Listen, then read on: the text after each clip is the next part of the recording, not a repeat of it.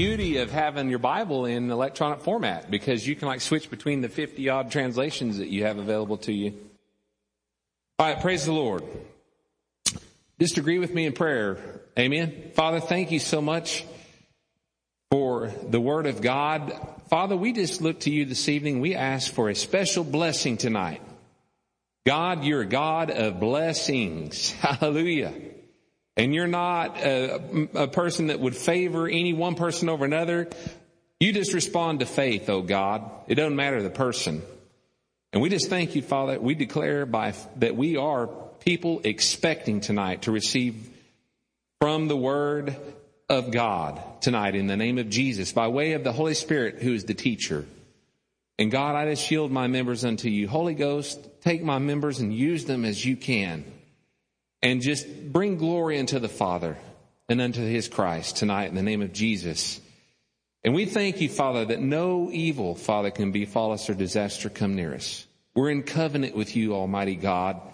And we're grateful, Father, that we are people that will not allow your anointing, your presence, your person to be manip- manipulated, controlled, or brought under any agenda except your own, God. In the name of Jesus, right now. And so we just dispel every spirit, everything that would try to work to distract or to tire or to bring uh, confusion. We just thank you, Father, for perfect peace tonight. In the name of Jesus, nothing missing, nothing broken. Amen. Put my gum right there. Don't let me forget about it. Okay, um, so we're going to endeavor in the next two weeks to finish up what we were talking about. Everyone just come right on in. We're talking about restoring David's temple and some of the concepts thereof. We're not really covering the full theological seminary approach of David's tabernacle to give you that, the ad nauseum perspective of everything that's there. This seems a little bit hot to me, Omid. I want to back off this a little bit. Um, I encourage you to go back and listen to the previous Wednesday night's uh, podcasts uh, because we ha- they are available by, by podcast and MP3 on our website ncfok.org. Go to listen now. I think is is what it's called, and then you can see the the podcast and or the MP3 files available for the previous services. I'm I'm gonna cut. I am gonna back up just a little bit because I felt like I kind of rushed through a little bit of things, and the Holy Ghost gave me some more with respect to some of the lessons as we are, we are endeavoring to get to the installation of the ark and David's tabernacle. And you can see all this, um, I started to say chronicled, but, and no, no pun intended, but I guess it is in First Chronicles. and, uh, uh, particularly verses 15 through about 17, or chapters 15 through 17, and then, uh, First uh, Samuel as well. Um, I kind of go through things pretty quickly and don't give you a lot of chance to, to follow along in the Word. You'll need to do that on your own. Okay? Uh, there are some verses I'll point out and have you look at them with me, but most of the time we're going right through things very quickly. And so I want to, I want to just go back and I want to hit and, and highlight again some of the uh, issues as it pertains to the establishment of David's tabernacle. And again, please go back and listen to the previous messages for the, the events leading up to this place. But you can see this chronicled in 2 Samuel chapter 6. And we can see that, you know, um, the ark of God, which represents the presence of God with his people, represents his anointing, his glory, okay, among the people.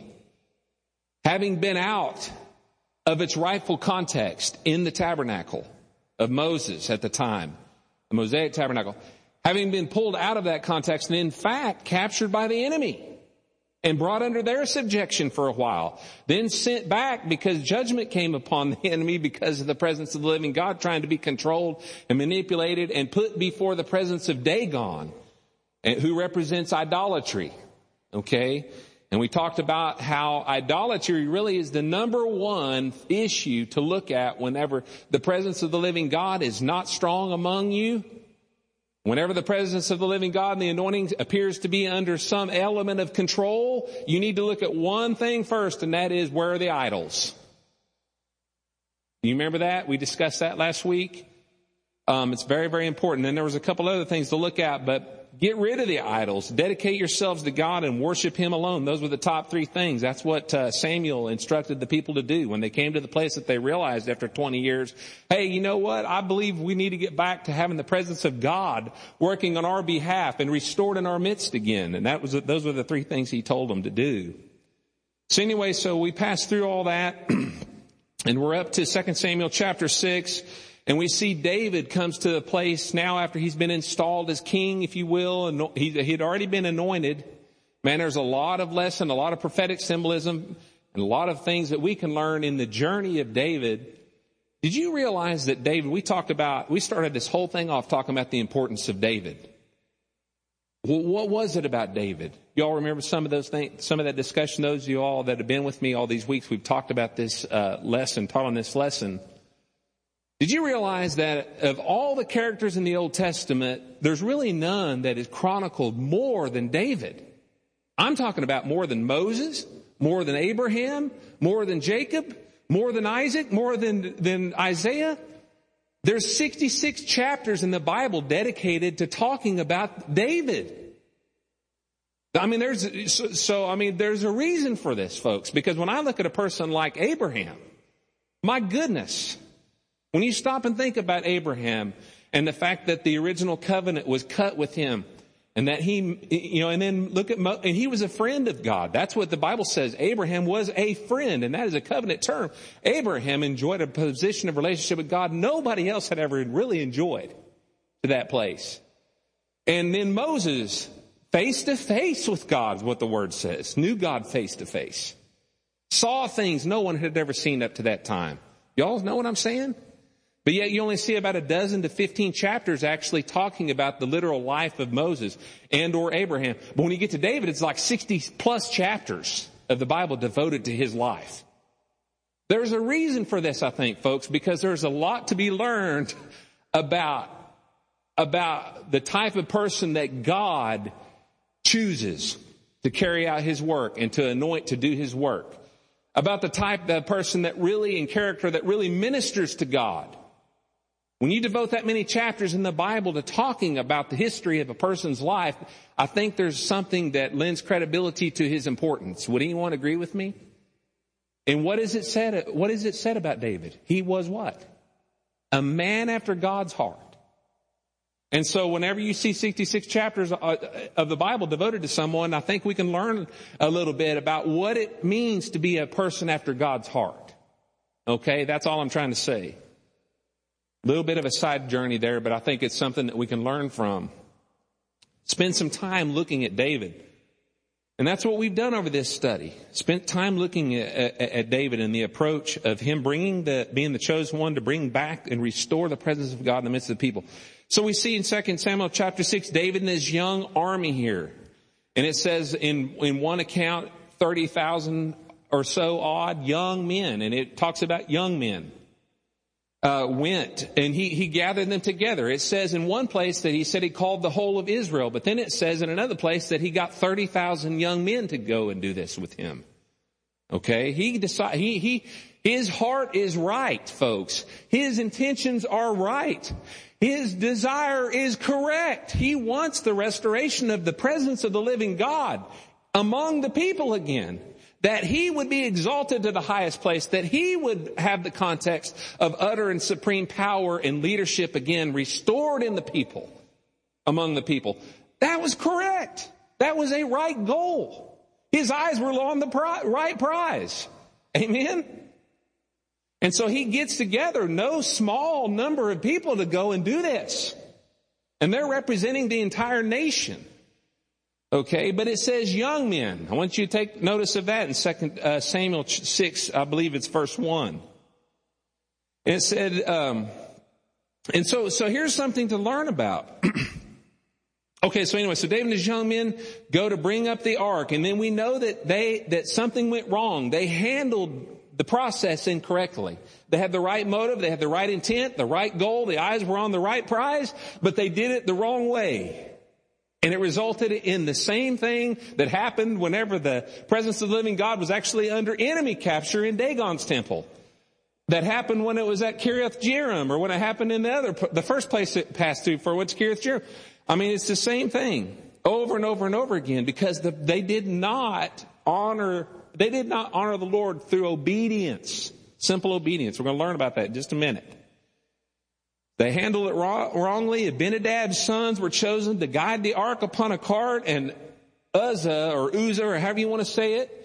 He was the dude that reached out whenever the oxen stumbled and the, and the uh, ark began to be shaken and appeared to be coming off that cart.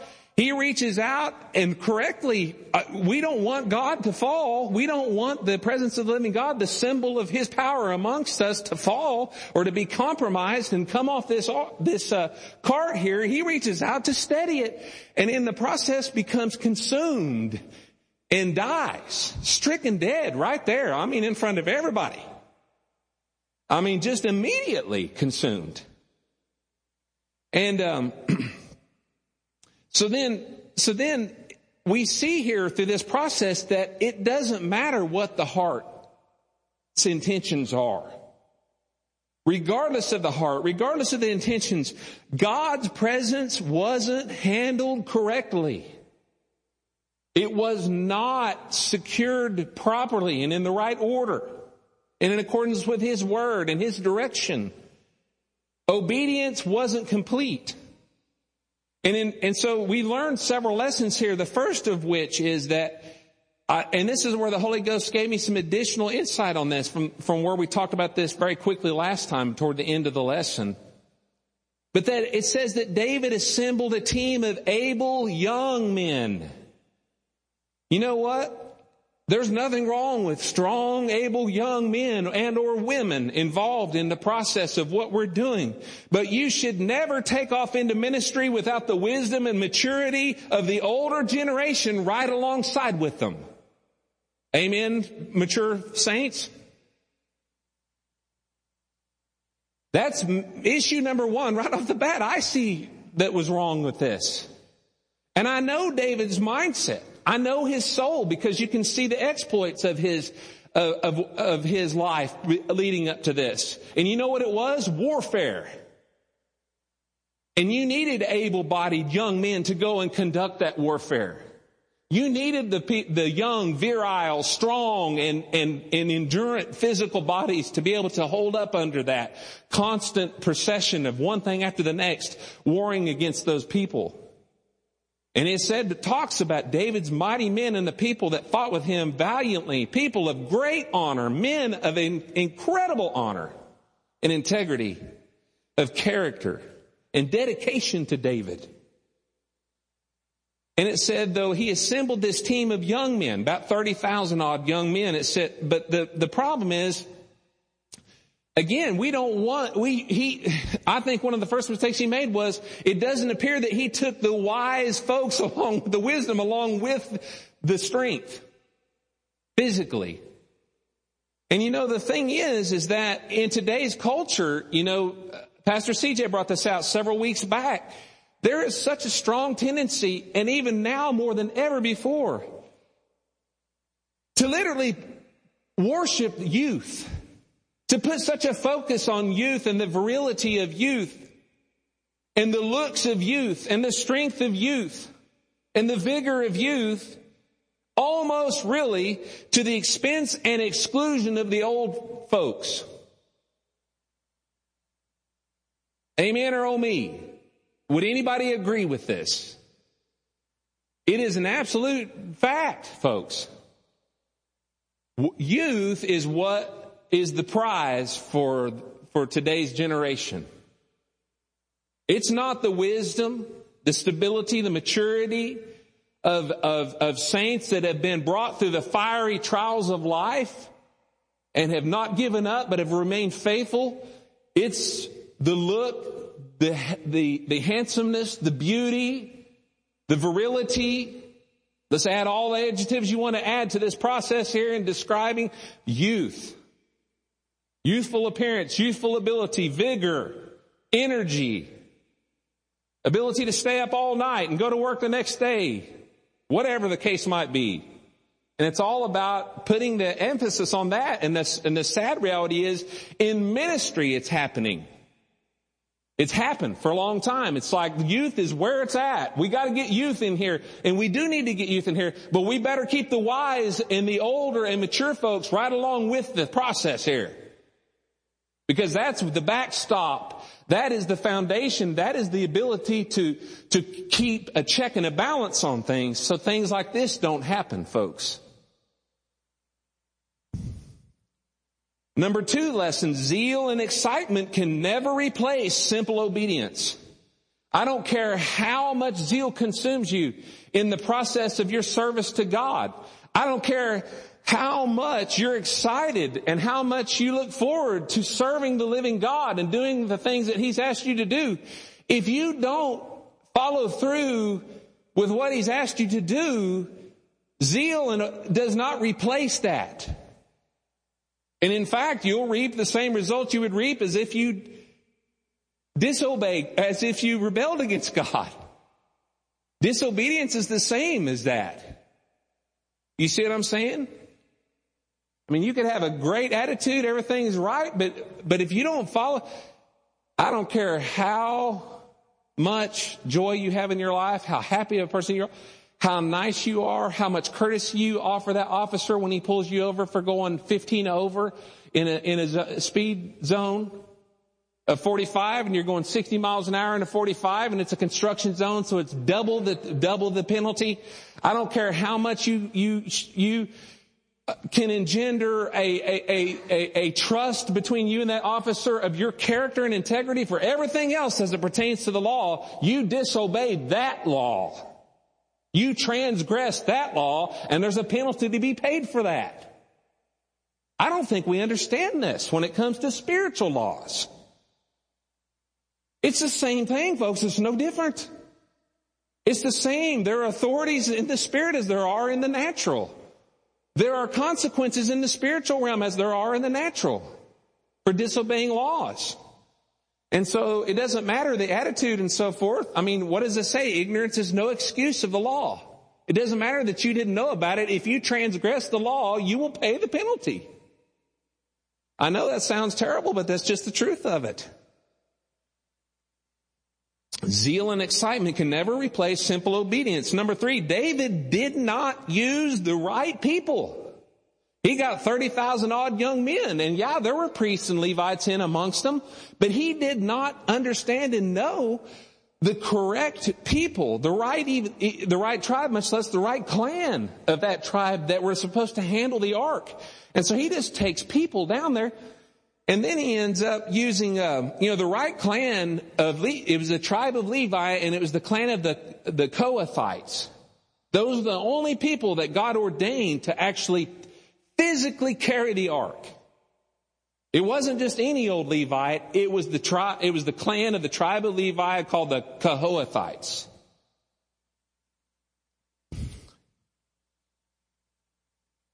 And so he didn't use the right people. You know, they weren't of the right clan. And the people that he ended up using, they might have been of Levi. It might have been of the right tribe. They weren't of the right clan. At least best what we can see from the word.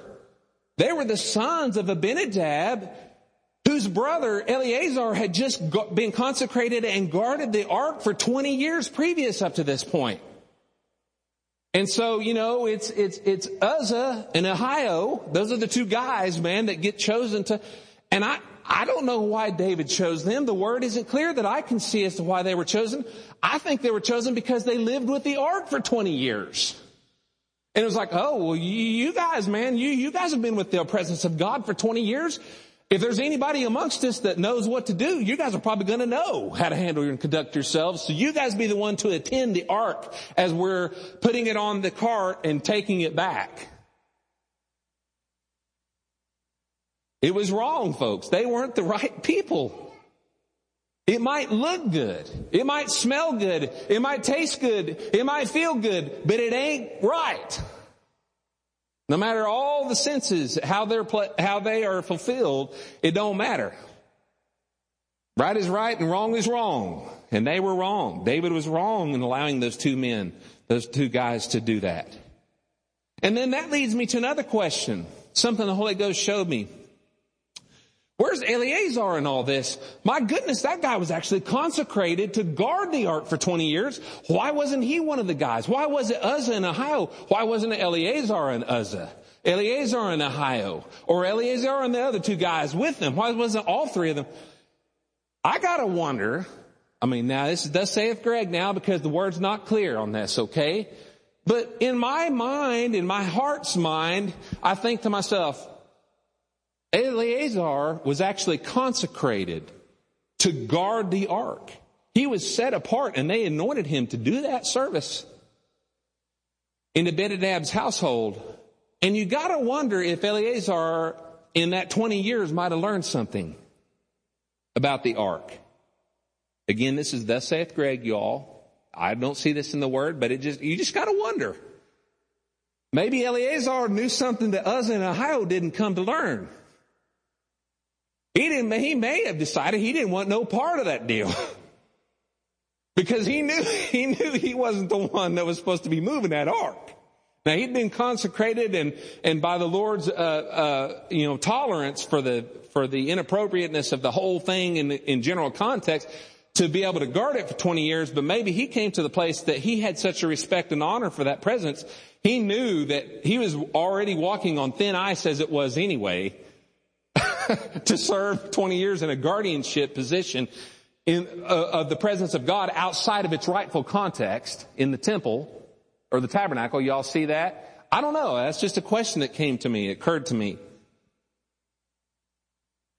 Perhaps he knew something. I don't know. It's thus saith Greg now. Y'all take that into consideration.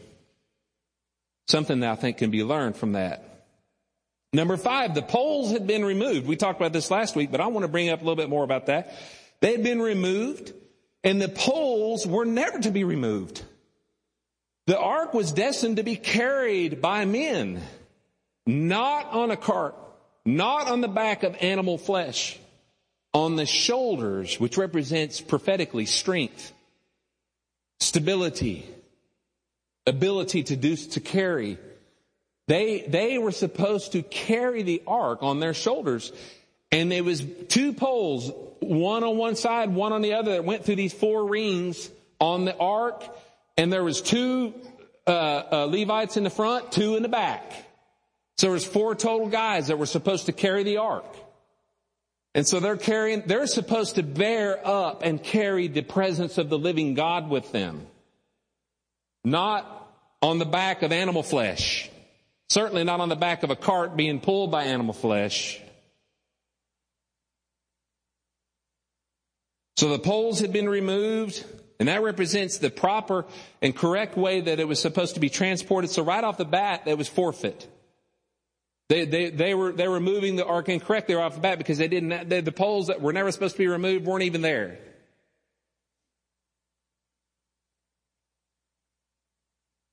Number six, it ended up on a cart,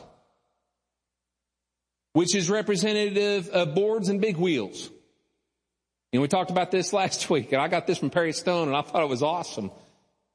A cart is nothing but a bunch of boards and big wheels.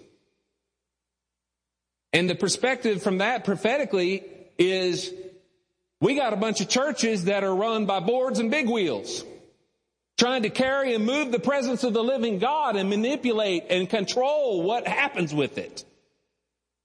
I'm not talking about NCF. I'm just saying in general, there's so much of what happens in today's religiosity that is exactly archetypically represented in the cart here.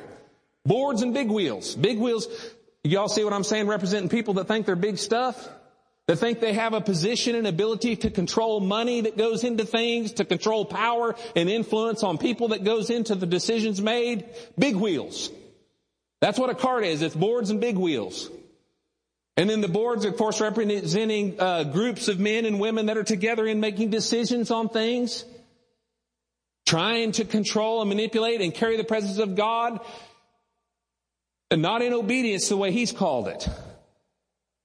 I'm just saying there's a, there's a good prophetic symbolism there, I believe, that we have to watch out for. The boards and the big wheels to carry the anointing, to move the anointing. And if you get right down to it, folks, David, he, he just went ahead and used a cart because guess what? That's what had been used all the way up until the time it ended up at Obed Edom's house. Or I mean at uh, Kiriath Jearim. And who started that? Pagans. Pagans were the first one to put the ark on a cart and send it off. Huh?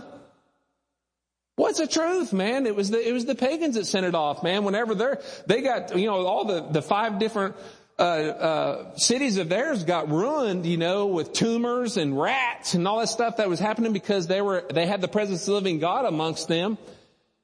They decided they, they got to get rid of this and send it back. So they put it on a cart. You, you back up in the, in the scripture, you can read this account. They put it on a cart that was led by two milk cows that had just given birth to calves, took their calves away from them and then let the mama cows take off. And if it goes back to Beth Shemesh, then we know that, that we're doing the right thing. And it went, they went down the road lowing all the way to Beth Shemesh, carrying the presence of God with them. You know. So pagans were the one that started that whole concept of carrying it on the ark. We gotta be careful about how we model what we do in the church after the things of the world. I mean, there's a lot of prophetic symbolism there, in my view. We gotta be careful of that. Adopting ways of the world, ways of things that have nothing to do with God to move God in the process of what we're doing. It ain't gonna work, folks. I like to use improper English to emphasize things. It ain't gonna work. And we can see it modeled here so beautifully. Attempts to control and to manipulate or selfishly use the anointing or presence of God, I'm going to tell you, they don't end well. According to what we see here in the scripture, they don't end well. So the procedure or process, in this case, the oxen, they stumbled. That's what the scripture says. It says the oxen stumbled. It says the ark appeared to make a move. That's when Uzzah reaches out to steady the present, the, the ark. But that procedure or process came to a place that it stumbled. And this, though, led to David's quick retreat to seek the Lord's process. So it was a good thing. You know, there's a scripture in the New Testament that talks about in the latter days that there will be a shaking like no other in the church in in the things of uh, the people of God, in the in the midst of, of of the family, if you will, and such that that shaking will be so violent to the place that it will shake until the only thing that's left is the things that can't be shaken anymore. And I feel like that we've seen a lot of shaking lately, and I don't believe the shaking has stopped. And I'm not a doom and gloom prophetic person. But, you know, truth is truth at the same time. We still got a lot of stuff that needs to be shaken out of our midst, folks for the presence of God to increase in our midst, for us to be able to move and, and to have restored and to have in our midst the strength and glory and weight of God to the point that the ministers can't minister anymore. That, that, that the blind eyes open, that the deaf ears open, that the flame of fire comes up on top of this building to the place that it serves a beacon like the city on a hill for all to see that and get drawn into the anointing of God and the streams that will restore people unto eternal life. Hallelujah. But before that can happen, we gotta have some shaking taking place. And that's what happened. You see the process of the oxen shaking. That's what the scripture said. And that, that, then through that process, a bad, a terrible thing happened, but then a wonderful thing happened. Because it forced David to repentance. David, who is responsible, who's the leader of the whole thing, it forced him to a place that at first he was angry with God. Oh, how, how could you do this? You know, he, he, he said, you know, I can just hear his, his heart in that. I can hear what his heart could say. That's right.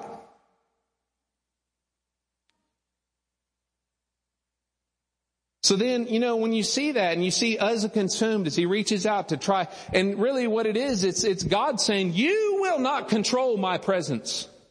You will not control and manipulate my anointing. You are, your hands are not those that are called to stabilize my presence. Amen. That's, that's what I see in that prophetically from perspective of Uzzah being consumed in that. the process stumbling, and then we see that terrible thing happen. But then what it leads to is David's quick retreat and, and seeking the Lord's process for three months after he, after the thing goes to Obed Edom's house. But see, I, I have to ask a question. What about today? What are the implications of something like this today? Because I think a lot of people don't think God's the same. I think our perspective of God is almost one of Old Testament, New Testament.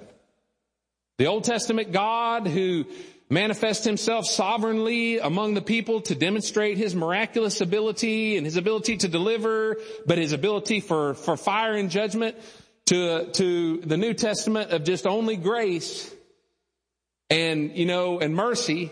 And that is our God. Yes and amen. That is our God. Amen. But he's the same God as he was back then. If the Bible says that he's a jealous God back then, he's still a jealous God. And in fact, the scripture in the New Testament talks about the spirit within us yearns, you know, it, it, you know, it tends to jealousy. Well, that's the Spirit of God in us tending to the desire to have relationship and fellowship with us over all the other things that tear us away. Amen? Hallelujah. Over all the other things that we let tear us away. But anyway, so I say, what about today? And then I brought up a couple of examples. Ananias and Sapphira. There is a perfect example of the strong presence of God in the midst of people the flow of the anointing, the flow of his presence in such a manner to where Ananias and Sapphira, if you don't know about this story, end up consumed because of their lying to the Holy Ghost. You know, I mean, that's what Peter said. He said, you, you ain't lied to us. You lied to the Holy Ghost.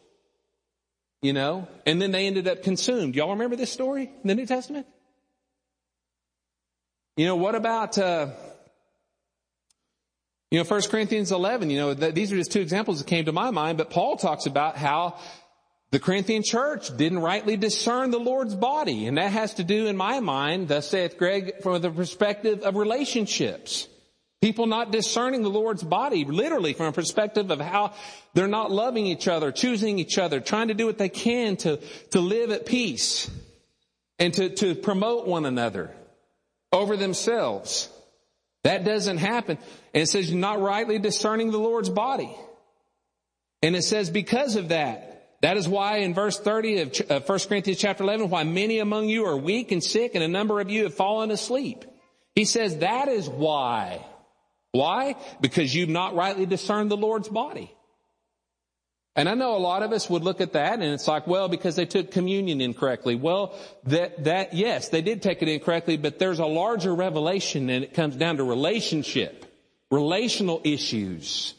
Because they weren't preferring one another. They were coming in selfishly in the process of a covenant meal and they were consuming the, the elements of that from a selfish perspective. At the, at, at the, at the, at the disregard for their fellow brother and sister. Anyway, it goes on deeper than that, but you can see that's, that's, that's the same Bible I read that every one of you all read, I hope.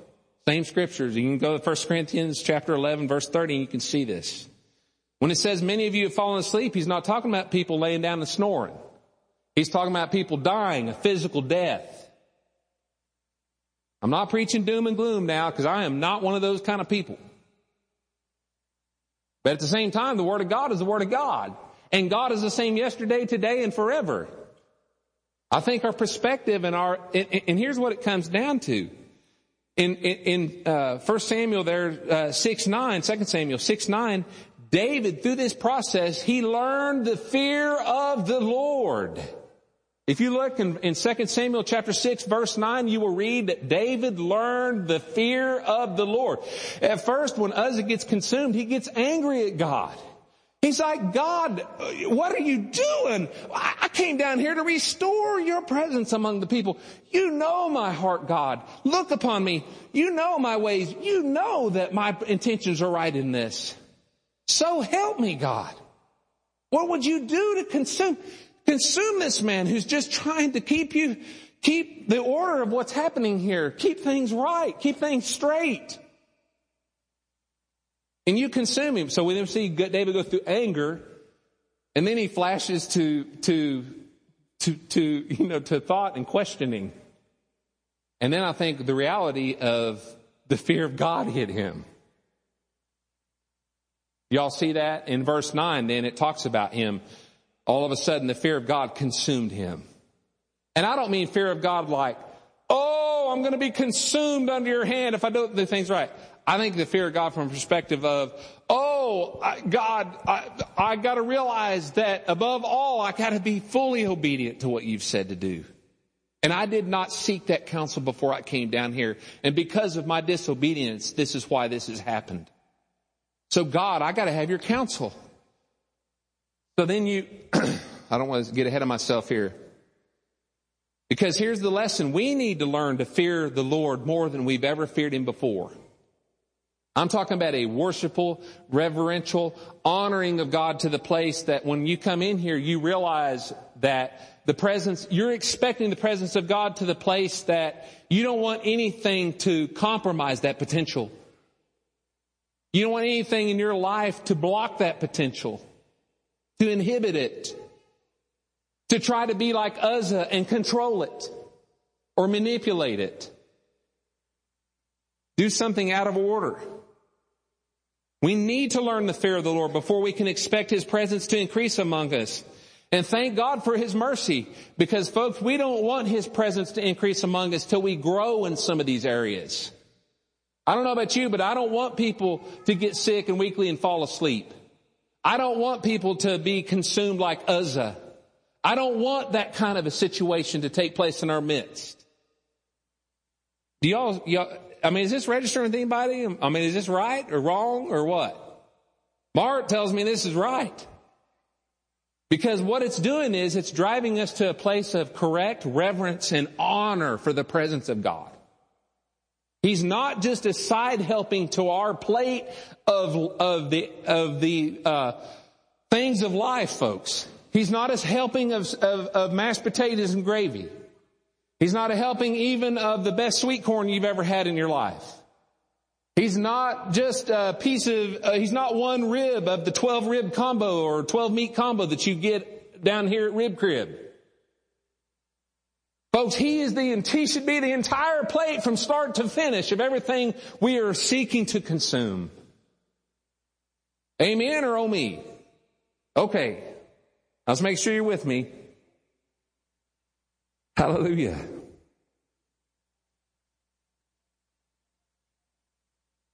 So the thesis, if you really want to get down to it, all this that we've talked about for weeks, the thesis, the crux, the, the, the principle of what we have discussed in terms of boiling it down to the residue is really this. This, the thesis of this journey is really learning about and restoring honor and reverence for the presence of the living God. That's really what it comes down to. If you want to f- boil it down to one punchline, all this stuff we've talked about, that's really what it comes down to. Learning about, because those folks did not know. It says that the word of the Lord was rare among them and, and prophetic uh, words was, was hardly ever seen among their presence, among the people. And so what it comes down to is you first of all have to learn about stuff. My people perish for what? Lack of knowledge. Those people perish for lack of knowledge, for ignorance. So it's learning about, and then once you learn about them, then learning what it takes to restore the integrity of honor and reverence for the presence of the living God. And if you consider the ark in its rightful context, you can learn a lot here because if you stop and think about where the ark was compared to where it should have been and where it always was up to that place. There was a, the ark wasn't just done or carried any old way. The ark wasn't just in place any old place. The ark wasn't just uh, uh, brought about in any old manner. The ark was carried by only one clan of the tribe of, of Levi. The ark was only carried on the shoulders of those people by two poles that went through it and were never removed.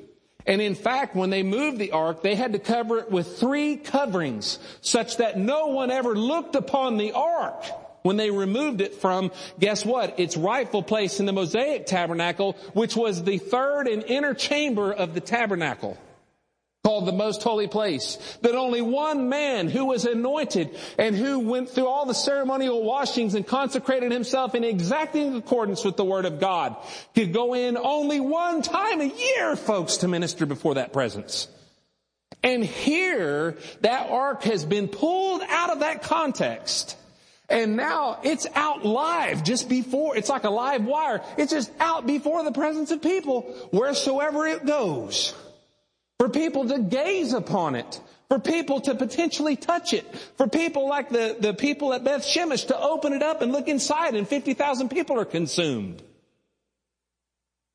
So I'm just saying it comes down to the integrity of honor and esteem for the presence of the living God. And when you consider the context of the ark and how out of context the ark is in this story, man, you can learn a lot here. The ark in this story represents God's presence outside of all of this. And it's never been there before from the time it was started at Mount Sinai, whenever they could, whenever God gave the instruction to even make the ark. And everything about what God does is symbolic of something. Every single thing.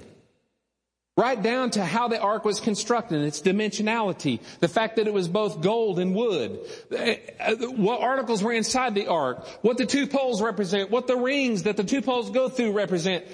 Why it was on the inner chamber, the, the cherubim, the two cherubim that were hand beaten gold, solid, that were sitting on top with their wings stretched out over the top. And that was that actual physical place and location where the presence of God would actually dwell. It was called the mercy seat.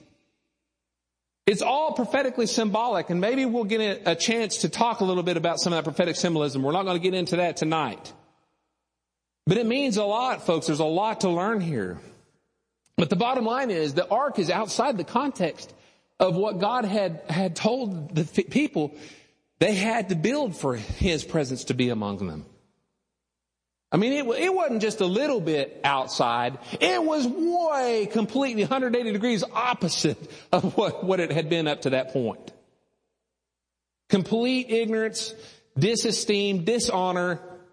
Y'all see what I'm saying?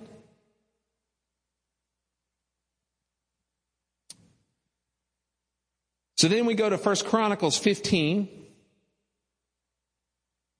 David, after three months, and that the ark actually talks about uh, David takes the ark and he goes and puts it in a place. Uh, this guy named Obed Edom, the household, and it stays there for three months. And it said Obed Edom, guess what, was blessed.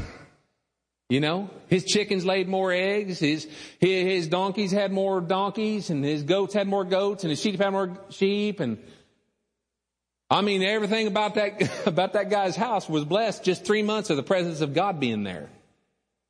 You know, that's, that's a story in itself and can preach for a while. But we're not going to talk about Obed Edom right now.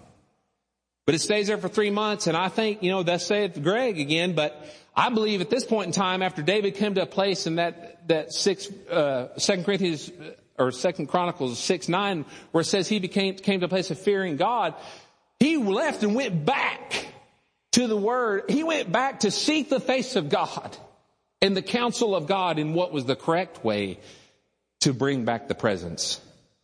Said three months, three months passed by. And I think that's what he was doing. I believe he was probably fasting. I believe he was probably crawling on his hands and knees before the living God, crying out, asking for direction, going to the Levitical priesthood. Guess what? Going to the elders that he had left behind when he went down there the first time and saying, boys, do you remember anything about something here that maybe I got off track of when we went down to go get God? Because Uzzah got consumed down there. Is there, is there a possibility any of y'all remember anything that we might have done wrong here that would explain why this happened? And I guarantee there was probably some boys among their, some older men among their midst that was like, uh, yeah, in fact, let me just open up the scroll here and we're going to read the law to you.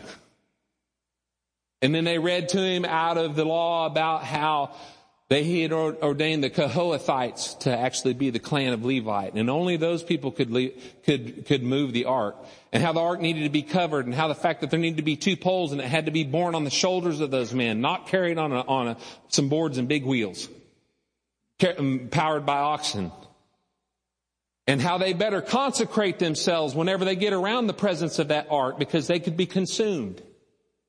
And I mean, I, you can just sit there and we could talk all night about the potentials of what was discussed probably.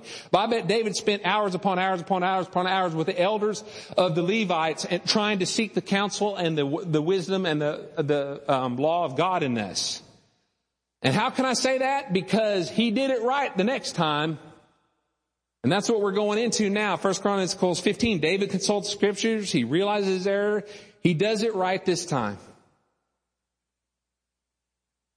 So now we need to see, we, we can learn some extremely important steps now in doing it right when it comes to establish, when it comes to, to restoring the presence of God, seeing the presence of God increase in our midst, even today in today's New Testament church, we can see so many things. Here's the first lesson.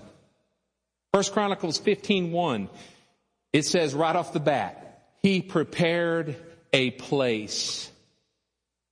He prepared a place. Do y'all see that? David prepared a place. And I've got to tell you folks, if we desire a greater manifestation of the presence of God, if we desire a greater function by the unction, we desire a greater anointing and outpouring of, of, of His power in our midst, we need to prepare. Is that right, Pastor CJ? That's what we're trying to do from a leadership perspective. We're trying to seek the counsel of the living uh, God through the Holy Ghost and, and, the counsel of God, of the Spirit among multiple uh, people, not just one person. Trying, we want to prepare. We want to prepare. You've got to prepare a place for it. You can't just go and get the, get God and bring Him back and not have any place or context for Him. you know. I know that sounds very simplistic and raw, but that's just the truth of it. David prepared a place. That's the first thing right off the bat. I just, that's no coincidence that that's the first thing in that first verse in my mind as he does it the right way. The second thing is he gets the correct people this time to handle the ark. And to me, he gets the correct people from perspective of, he goes and he finds Levites, then he realizes it's the Kohathite clan of the Levite. He goes and gets those boys. He said, boys, you, you need to do whatever it takes to consecrate yourself. You got, we screwed up. You didn't do this last time. You didn't carry the ark. You're supposed to carry it.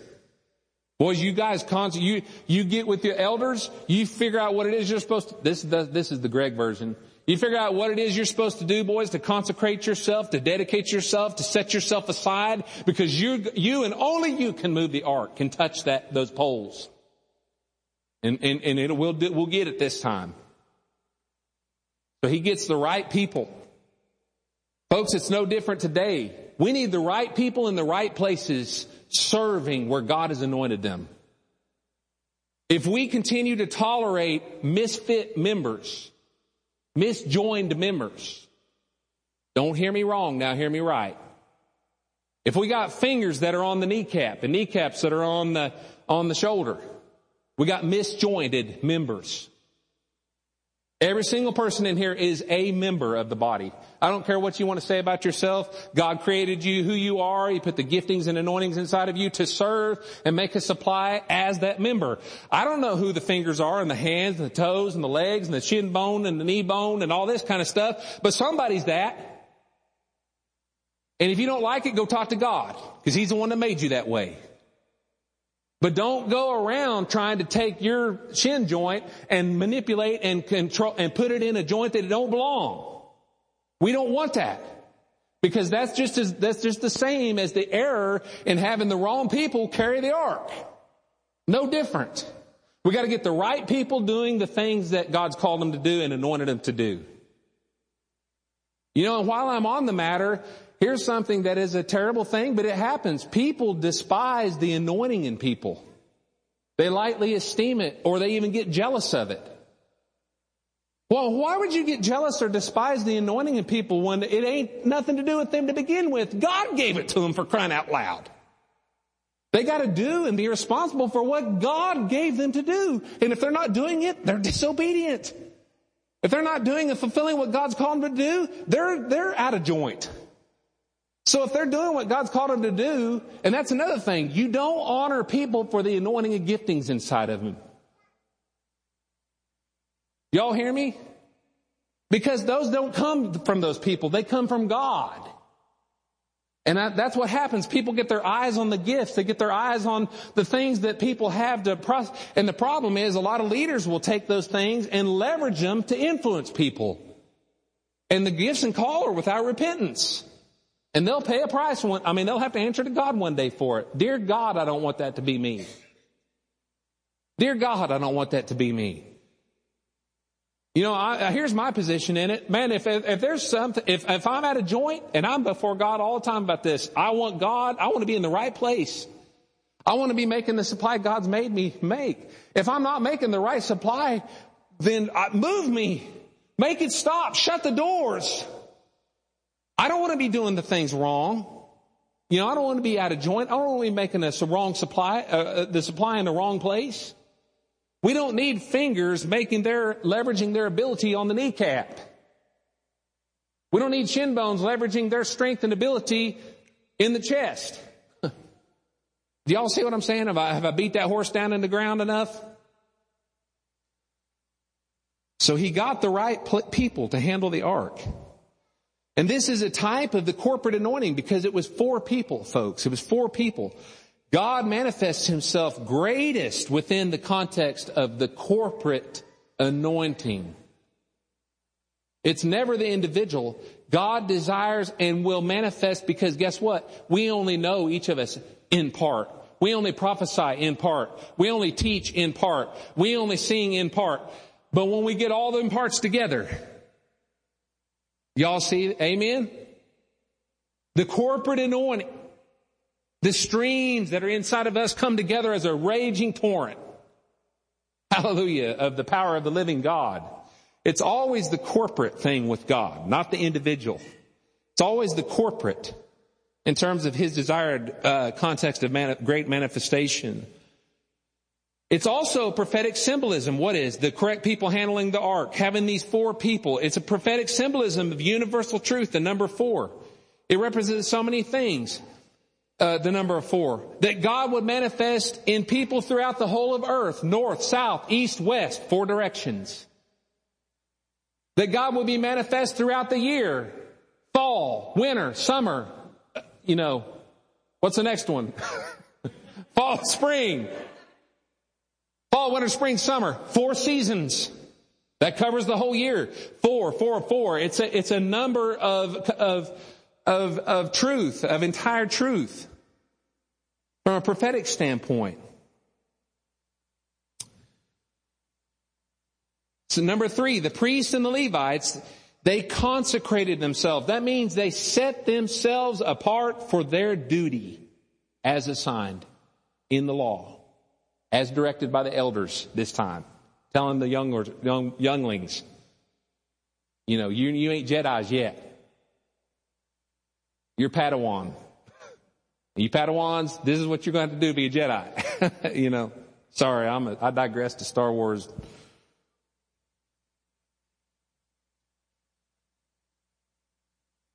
And listen to this, man. This is awesome, man. They consecrate themselves for the work and they appoint people from their ranks for particular service. David tells them to do that. He turns he's like, man, you Levites, you older guys, you know what you're supposed to do. You skilled people in these areas. You know what you're supposed to do. You get these people together and you get people appointed and consecrated to fulfill these activities. And notice there that there were both musicians and singers. Musicians and singers. Praise God, musicians, right, Todd? Hallelujah, brother. Musicians. They played lyres and they played harps and they played cymbals and there were trumpet players. I don't know about you, but that sounds like a lot of loud instruments to me. Those aren't particularly soft voice or muted voiced instruments. A trumpet, I don't care how hard you can try, is not a muted voice instrument. It's pretty piercing. A cymbal, no matter how hard you try, is not a muted voice instrument. It's pretty piercing if you put anything in it at all. And then David had these guys, and, and, in fact, the Bible even chronicles, and I want you all to listen to this, Todd, you in particular, there's this dude, man, his name was Kenaniah. Okay? And, it, and this, this, the scripture says that Kenaniah was skillful when it came to singing. See, we need people, we don't need just any people leading the worship in church. Not to say that, that no one can't lead worship in the right context, but in church, if we've got skilled people, do you think God put skill in those people to do, do that? Let's leave it to the skilled people, folks. Amen? And, and, and, and what's my scriptural basis for this? A guy named Kenaniah. You go look it up in the scripture. I'm not the one that wrote that in there. That's in there. And it says he was skillful in singing. He knew what it took. And it doesn't say it, and this is the Greg version of uh, the Bible, thus saith Greg. Kenaniah probably went through the ranks and, and said, had held tryouts and said, boys, we're going to have tryouts and see who can sing, see who's got a skill that God gave them to sing. This is the Greg version now, thus saith Greg. I'm always careful to characterize that. But said, he put him in charge and said, you got to set these singers out. He didn't just go get anybody. He got people who could sing for crying out loud to do that ministry. Same for the musicians, people that could play uh, harps and lyres and cymbals and trumpets. He didn't just get anybody. You know, David wasn't in there amongst them. He wasn't skilled, uh, you know, in particular, except for he was very skilled as a harp player. But I don't know if he carried the harp with him because he was a priest in the process. Said he dressed up in the priestly ephod and all that kind of stuff when they went down and got this. He might have had his harp. Number four, he involved the whole of Israel in the event, including the elders. And you can look at the scripture. The scripture says, including the elders. I don't know if y'all see that later on down there. In 1 Corinthians 15, he involved the whole of Israel in the event this time, including the elders. They went rejoicing to restore the presence of God in their midst. And I mean, they went down there with the musicians laying out this awesome tapestry of, of foundation for then singing to come in on top of it. Hallelujah, right? Folks, sing the singers to come in and lay down the beautiful harmonies and the beautiful lyrics that, that they would sing as their hearts rejoiced to go and restore the presence of God in their midst. And a couple things here. Again, God intends His ministry and presence to be leveraged as a body-wide activity. I'm going to say that over and over and over again. And number two, you know, so many times we hear it quoted, Psalm 133. How good and pleasant it is when brothers live together in harmony. It's like fine oil on the head running down on the beard, running down on Aaron's beard onto his robes. And if you really look at that, it's not just this nice, you know, platitude about harmony and unity. It's actually talking about harmony and unity precluding and being a, a, a beginning step to the outpouring of the anointing for the priest to do his work. Because Aaron was the priest. And what do priests do? They stand in the gap between people and God. They serve in the areas of ministry, in service between men and, and, and, and God. They are the intercessors, folks. They are the people that pull heaven down to earth. And every single one of you are a part of the royal priesthood. Every single one. And if you, if we want the anointing to hit us to the point that we will discharge prevailing prayer in our midst, we've got to have unity. That's the, that and only then, then and only then is when the anointing is released. Aaron, the anointing as the high priest, the anointing as the, the, the one who is the principal to stand in those, those areas of ministry. That's really to me what that scripture means if you want to take it right on down. It's like the fine oil on the head. Well, oil is representative of the anointing coming down on his head, running, but it doesn't just stop at Jesus. Jesus is the head, right? Of the church. It says it runs down his beard and then down onto his robes, down to the hem of his garment. That represents the fullness of the covering of the body. So it's not just one part, it's the, that anointing covers the full, the complete body of Christ. Hallelujah. That's available for us. The anointing is God's ability to help you, to, God's ability in your inability. That's the anointing. It's God's ability in your inability. It's God's uh, grace and power to come in and, allow you to do things you can't do of your own strength. That's what the anointing does. Hallelujah. In verse five here, Omid, is three, is 350, is that the right time? Okay. That clock back there that's counting down says I got three minutes and 42 seconds and 41 and 40 and 39. He sacrifices, uh, as David goes down, I brought this out last week, but I've got to bring this out again. David goes down and when he retrieves the ark this time, as they get the ark and the priests carry it this time, praise God, they're carrying it. And it says that, that they take sacrifices down with them. They take bulls and they take sheep. And it says that they made that sacrifice and it says they took six steps and made a blood sacrifice. They took six steps and made a blood sacrifice. They took six steps and they made a blood sacrifice. And there is such a, tr- a tremendous prophetic symbolism in that. Because what this represents, folks, is all the way in their procession as they're restoring the presence of God in their midst, as they are conducting and fulfilling the ministry that got in the correct order, the right people in the right places, the people applying the, the gifts and the talents that God has created them to apply in the right context, the, the whole time they are carrying it to the extent they can with the God's blood, with a blood trail covering their hind parts. And today, in today's New Testament church, whose blood is that? That's Jesus Christ, folks. Because everything we do in ministry starts and continues in the, in the history with the blood of Christ covering our tracks. Hallelujah. That's a tremendous prophetic symbolism. It's sacrifice for sin, and it says that He once and for all offered His blood. No longer does it have to have, be offered once a year. It's once and for all He offered His blood. And that blood covers us in, as, as, as born again children of God. Hallelujah.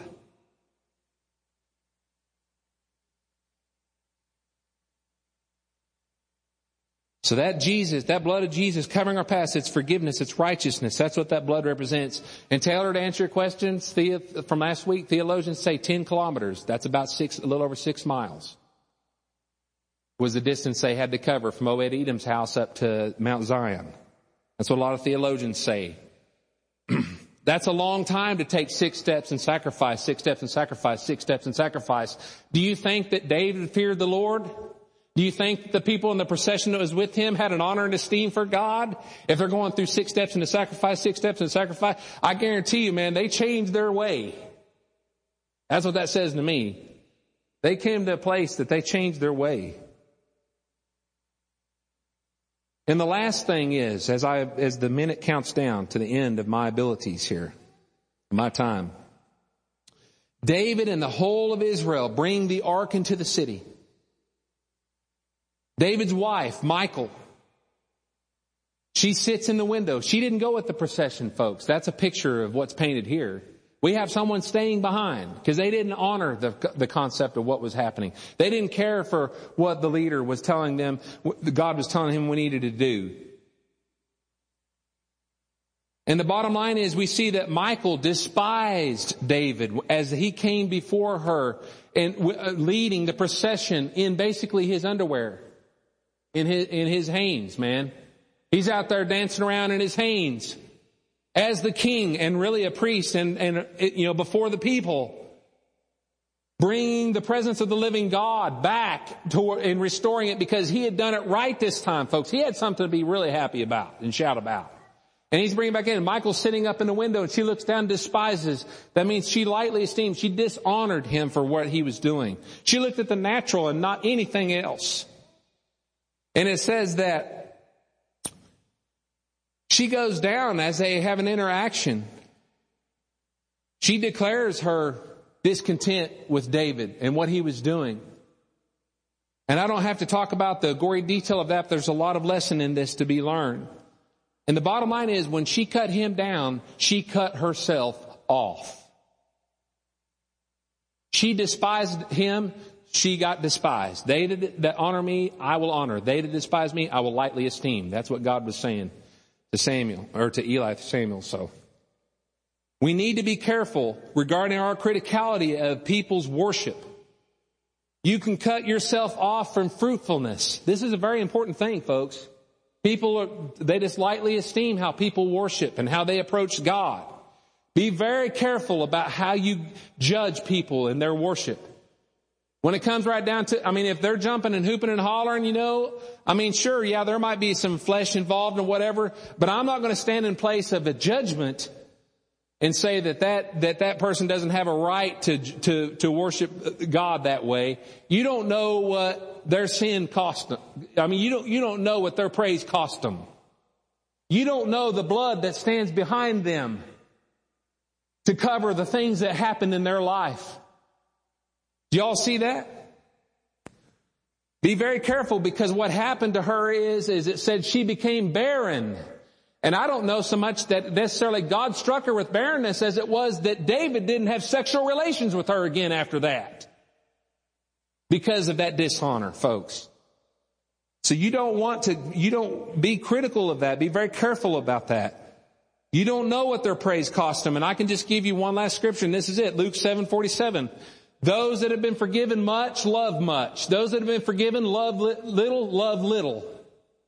And I gotta tell you, David had a lot in his life that, that he related to God in terms of, of his love for him. And he was expressing it.